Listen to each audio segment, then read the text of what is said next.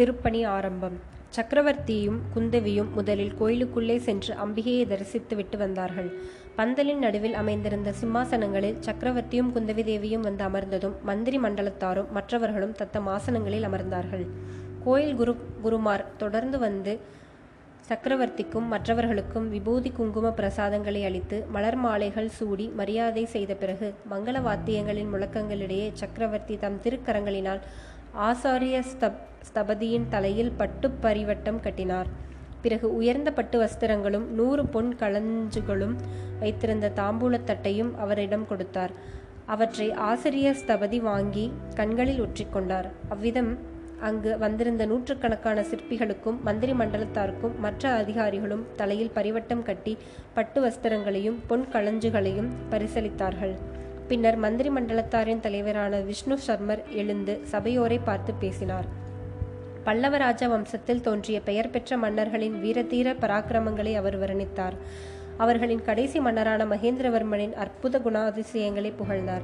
அவருடைய அருந்தவ புதல்வரான மாமல்ல சக்கரவர்த்தி பட்டத்துக்கு வந்த பிறகு பல்லவ சாம்ராஜ்யத்தின் புகழ் கடலுக்கும் அப்பால் பரவியிருக்கிறதென்றும் அதற்கு உதாரணமாக இந்த சபையிலேயே ஒரு சம்பவம் நடக்கப் போகிறதென்றும் செண்பகத்தீவிலிருந்து வந்திருக்கும் பிரதிநிதிகள் தங்களுடைய தீவை பல்லவ சாம்ராஜ்யத்தில் சேர்த்து கொண்டு பரிபாலிக்கும்படி சக்கரவர்த்தியை வேண்டிக் கொள்ளப் போகிறார்கள் என்றும் விஷ்ணு சர்மர் தெரிவித்த போது அச்சபையோர் தங்களுடைய குதூகலத்தை பலவித கோஷங்களினால் வெளியிட்டனர். மீண்டும் அமைச்சர் தலைவர் கூறியதாவது மகாஜனங்களே காஞ்சிபுரம் மாமல்லபுரம் பல்லவ சாம்ராஜ்யத்தின் இரு கண்களாகும். சாம்ராஜ்யத்துக்கு தலைநகரமான காஞ்சி எவ்வளவு முக்கியமோ அவ்வளவு துறைமுகப்பட்டினமான மாமல்லபுரம் நெடுநாளாக முக்கியமாய் இருந்து வந்தது. ஆனால் காலஞ்சென்ற மகேந்திர சக்கரவர்த்தி இங்கே சிற்ப திருப்பணியை ஆரம்பித்த பிறகு காஞ்சியின் பெருமை சிறிது தாழ்ந்து மாமல்லபுரத்தில் புகழ் ஓங்கிவிட்டது.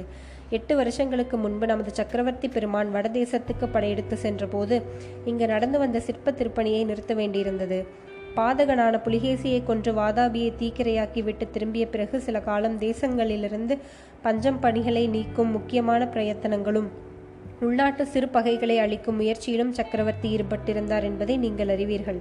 பராசக்தியின் அருளினாலும் பல்லவ குலத்தின் பரம்பரையான தர்ம பலத்தினாலும் சக்கரவர்த்தி ஈடுபட்டிருந்த அந்த காரியங்கள் எல்லாம் இனிதே நிறைவேற்று நிறைவேறிவிட்டன. சக்கரவர்த்தியின் திருப்பெயரை பூண்ட இந்த பட்டணத்திலே சிற்ப திருப்பணிகள் இன்று மறுபடியும் ஆரம்பமாகின்றன. இனிமேல் சக்கரவர்த்தியும் இந்த நகருக்கு அடிக்கடி விஜயம் செய்து திருப்பணி வேலைகளை மேற்பார்வை செய்வதாக கிருபை கூர்ந்து வாக்களித்திருந்தார். இவ்விதம் அமைச்சர் தலைவரை கூறி சபையோரை ஆனந்த கடலில் ஆழ்த்திய பிறகு செண்பகத்தீவின் தூதர்கள் சக்கரவர்த்தியின் சமூகத்திற்கு அழைத்து வரப்பட்டனர். அவர்களுடைய தலைவன் பேசியது தமிழ் மொழியே ஆயினும் சற்று விசித்திரமான தமிழாயிருந்தபடியால் சபையோர்களுக்கு புன்னகை உண்டு பண்ணிற்று. அந்த தூதர் தலைவன் கூறியதின் சாராம்சம் பின்வருமாறு. சண்பகத்தீவின் வாசிகள் சுமார் ஐநூறு ஆண்டுகளுக்கு முன்னால் கரிகால் சோழனின் காலத்தில் சோழ நாட்டிலிருந்து அங்கே போய் குடியேறிய தமிழர்கள் தமிழர்களின் சந்ததிகள். அந்த தீவை ஆண்டு வந்த ராஜவம்சம் சந்ததி இல்லாமல் சில ஆண்டுகளுக்கு முன்பு நசிந்து போய்விட்டது. ஆகவே சண்பகத்தீவு தற்சமயம் ராஜா இல்லாத ராஜ்யமாயிருந்து வருகிறது. இதை அறிந்ததும் பக்கத்து தேசங்களில் உள்ள மக்கள் முக்கியமாக தட்டை மூக்குச்சாதியினர் அடிக்கடி செண்பகத்தீவில் வந்திறங்கி கொள்ளையிட்டும் இன்னும் பலவித உபத்திரங்களை விளைவித்தும் செல் செல்கிறார்கள். இதையெல்லாம் உத்தேசித்து சண்பகத்தீவின் ஜனங்கள் மகாசபை கூடி ஏகமனதாக ஒரு முடிவுக்கு வந்தார்கள். அதாவது தற்சயம் தா தற்சமயம் தாய்நாட்டிலே பிரசித்தி பிரசித்த சக்கரவர்த்தியாய் விளங்கும் நரசிம்ம பல்லவரேந்தருக்கு தூதர் அனுப்பி செண்பகத்தீவை பல்லவ சாம்ராஜ்யத்தில் சேர்த்து கொண்டு சக்கரவர்த்தியின் சார்பாக தீவை ஆட்சி புரிவதற்கு ராஜவம்சத்தை சேர்ந்த வீர புருஷர் ஒருவரை அனுப்பி வைக்கும்படி பிரார்த்திக்க வேண்டியிருந்தது. சக்கரவர்த்தி தூதர்களின் பிரார்த்தனைக்கு உடனே மறுமொழி சொல்லவில்லை. சில நாள் யோசித்தே முடிவு செய்ய வேண்டும் என்றும் அதுவரை அந்த தூதர்கள் பல்லவ சாம்ராஜ்யத்தில் உள்ள காஞ்சி முதலிய நகரங்களை பார்த்து கொண்டிருக்கலாம் என்றும் ஒரு வாரத்திற்குள் அவர்களுடைய மறுமொழி சொல்லக்கூடும் என்றும் தெரிவித்தார். இதன் பின்னர் நரசிம்மவர்மரும் குந்தவி தேவியும் மந்திரிகளும் ஸ்தபதிகளும் பின்தொடர்ந்து வர துர்காதேவியின் கோயிலுக்கு மறுபடியும் வந்தனர். அந்த கோயிலின் வெளிமண்டபத்தில் இருபுறத்து சுவர்களிலும் வெறுமையாயிருந்தன. சக்கரவர்த்தி ஒரு பக்கத்து சுவரின் அருகில் வந்து குந்தவி தேவியின் கையிலிருந்த காவிக் கட்டியை வாங்கி அந்த சுவற்றில் சித்திரம் வரையத் தொடங்கினார். அருகில் இருந்தவர்கள் கண்கொட்டாமல் பார்த்து கொண்டு நிற்கும் போதே வெகு சீக்கிரத்தில் சிம்மாசனத்தின் மீது போர்க்கோ போர்க்கோலத்துடன் வீற்றிருக்கும் துர்க்கை தேவியின் திருவுருவம் அந்த சுவரில் சாஷாத்காரமாக தோன்றியது.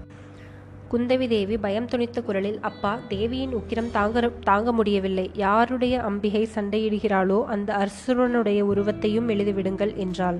உடனே சக்கரவர்த்தி தேவிக்கு எதிரே கையில் கதாயுதம் தரித்த மகிஷாசுரனுடைய உருவத்தை எழுதினார்.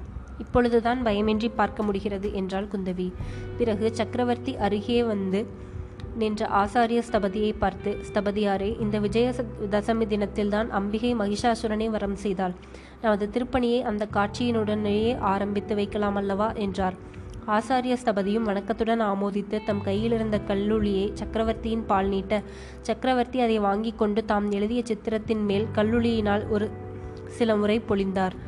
பிறகு கல்லுளியை ஸ்தபதியிடம் கொடுத்தார். ஸ்தபதியார் அதை பக்தியுடன் பெற்றுக்கொண்டு அம்பிகைக்கும் சக்கரவர்த்திக்கும் வனம் வணக்கம் செலுத்திவிட்டு சிற்ப வேலையை ஆரம்பித்தார். அன்று முதற்கொண்டு பல வருஷ காலம் மாமல்லபுரத்தில் ஆயிரக்கணக்கான கல்லூரிகளின் சத்தம் இடைவிடாமல் கேட்டுக்கொண்டிருந்தது.